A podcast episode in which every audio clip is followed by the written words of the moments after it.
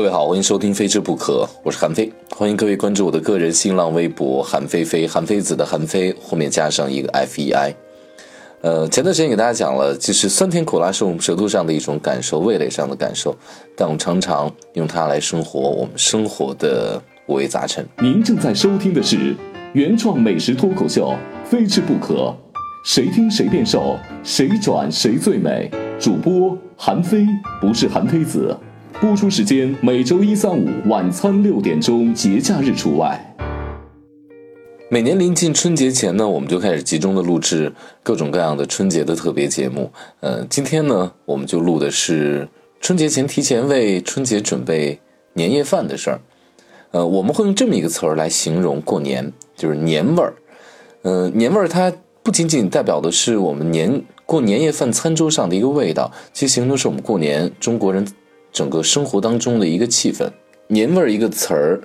既包含了我们年夜饭餐桌上的味道，也包含了我们所有人过年的时候合家团圆的那种气氛，也代表了小的时候，好像我们童年当中一种觉得被人照顾、被人疼，到处串门领压岁钱、抢糖吃的一种记忆。今天我们在录回家吃饭的时候，来两位老北京，呃，一位呢就是从小在北京长大的一姑娘，是一民间高手；另外一位呢是专业大厨。这姑娘呢叫郑岩，她从小在西单附近的一胡同里长大。嗯，她记忆当中的年味儿啊，她用她的照片给我展示了。她给我看，说他们家那四合院那叫一个漂亮。姑娘呢叫郑岩，现在都已经成家了，孩子都已经有了。呃，她告诉我说，她记忆当中年夜饭啊。少不了的一道菜，那就是老北京特别爱吃的米粉肉。呃，在南方呢也有一些个，但是叫粉蒸肉哈，做法差不多，但是口味上略有不同。南方的更甜一点点，北方的呢也偏甜，但是主要还是以咸口、酱香口为主的。即便是在北京，我去了很多老北京餐厅，但这道菜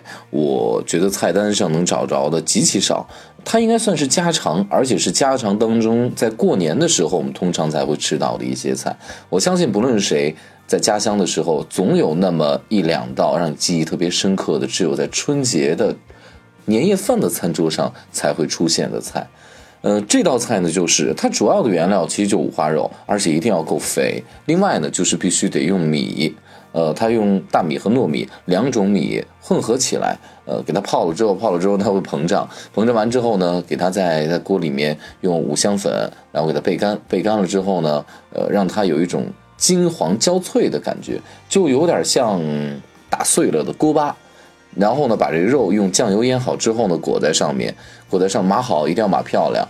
碗底一定要刷甜面酱，刷甜面酱一部分呢是用这甜面酱给那个贴着碗底那层肉皮上色儿，色儿更深。另外一个让它突出，除了酱油以外，有酱的那种酱香味儿，加一点儿这个甜面酱的甜口。然后给它要蒸的时间很久啊，蒸的时间基本上在。一个半小时到两个小时之间，然后做好了之后给它扣过来。那这道菜呢，在北京人餐桌上过年的时候，呃，尽管说北京人餐桌上过年时候是以咸口为主的，但这道菜的甜口就在这个年夜饭的餐桌上显得非常的与众不同了。一方面，这种甜口的菜呢，能够一部分的降低这个五花肉，因为它比较肥嘛，降低它那个直接吃在嘴里腻的口感。这一方面，另外一方面呢，过年我们总要图一个好彩头，甜甜蜜蜜的感觉。很多人，包括郑岩，包括我在内，我们现在都会在感叹，说现在的年味儿好像没有小的时候那么浓了。我就问郑岩啊，我说你什么时候开始学做这个米粉肉的？因为现在呃。的确，很多家里面都不愿意去做这米粉肉。他告诉我说，等他出嫁之后，呃，他有了孩子了。因为北京有一个习惯，就是出门的这个姑娘呢，她每年呢首要要去要去公婆家，呃，过年初二的时候才能回自己家，所以他就过跟爷爷奶奶不能去过这除夕夜了，不能吃这个年夜饭了。嗯，但现在爷爷奶奶都已经不在了，所以他也没有办法回到小的时候。呃，再加之他们的这个四合院后来遇到这个拆迁，也也都搬走了，不住四合院，四合院没了。呃，他他就说也没有那种各种叔叔啊，各种家里的长辈啊，然后来他们家拜年，爷爷奶奶拜年，就那种热闹劲儿了，就感觉从除夕之前开始过年，一直过到亲戚走完，这个年才没有了。呃，爷爷奶奶也不在之后呢，就没有人做这个米粉肉了。就他想吃的话也吃不着，他就开始啊，用自己这个舌头的记忆。我觉得有时候女人就是有这么一个特征，除了有一个天赋可以生养孩子以外，很多女性呢，她就是有一个能力，就是她吃过的菜，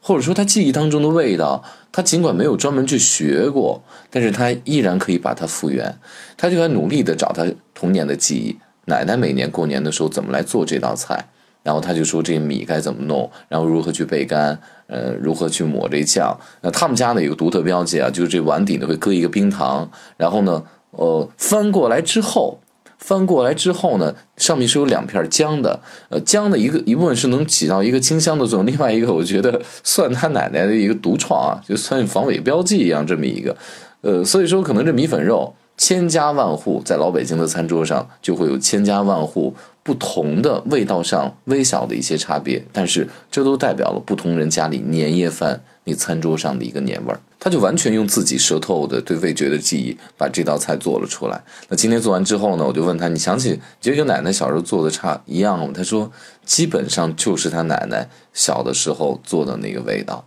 嗯，他给我在翻一些老照片的时候，他不是说这年味儿变淡了吗？老照片。他唯一能能留的念想就是，翻老照片的时候，他就会想起他小时候很多的一些个故事。然后唯一能念想的还就是哦，我现在这个餐桌上过年的时候，我还能吃上一道这个米粉肉，他觉得过年的气氛就来了。那说着说着，郑言就眼睛就红了，眼泪就开始打转了。他就说爷爷奶奶也不在了，我们家四合院也不在，所以他就觉得这个年好像没有小时候那种味道了。我觉得电视就是一门遗憾的艺术，我当时就沉默了几秒钟，嗯，我感觉我特别想说的话，但是我没有说出来。我在想，我们什么时候才算真正的长大呢？我觉得，当我们开始想回到过去的时候，我们开始回忆童年的时候，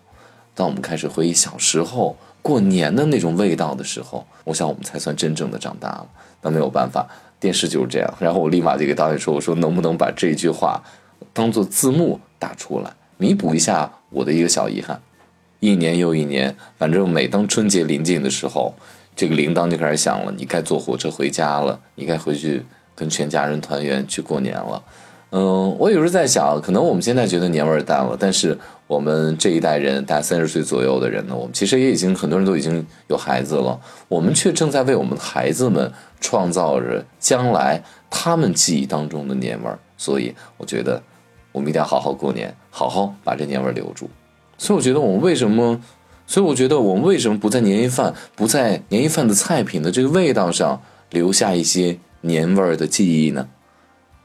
我个人有一习惯，只要平时工作的时候，随时身上得揣一个茶缸子，里面得有茶，但是经常会把这茶呀泡的特别老，用那种。保温杯的杯子特别苦，但最近呢解决这一问题，因为我在喜马拉雅的商城里面发现了一个叫茶蜜的小宝贝，大家也可以点击进去呃看一看啊，就点击发现商城进行购买。呃，另外呢，我告诉大家是，呃，喜马拉雅给我一个特权，我可以送给我的这个听众九个茶蜜杯子，它其实用起来挺方便的，不同的茶，你连上手机的微信之后，你点击。呃，它是充电的，然后你随时带着它茶弄进去，然后它会提醒你这茶什么时候泡好，让你在最佳的时间里面去喝。我觉得算是挺人性化的一个小茶杯，呃，也拿起来特方便。大家记住了啊，订阅我的非吃不可，积极的转发，同时积极的评论，这样的话就可以和我刷同款的杯子了。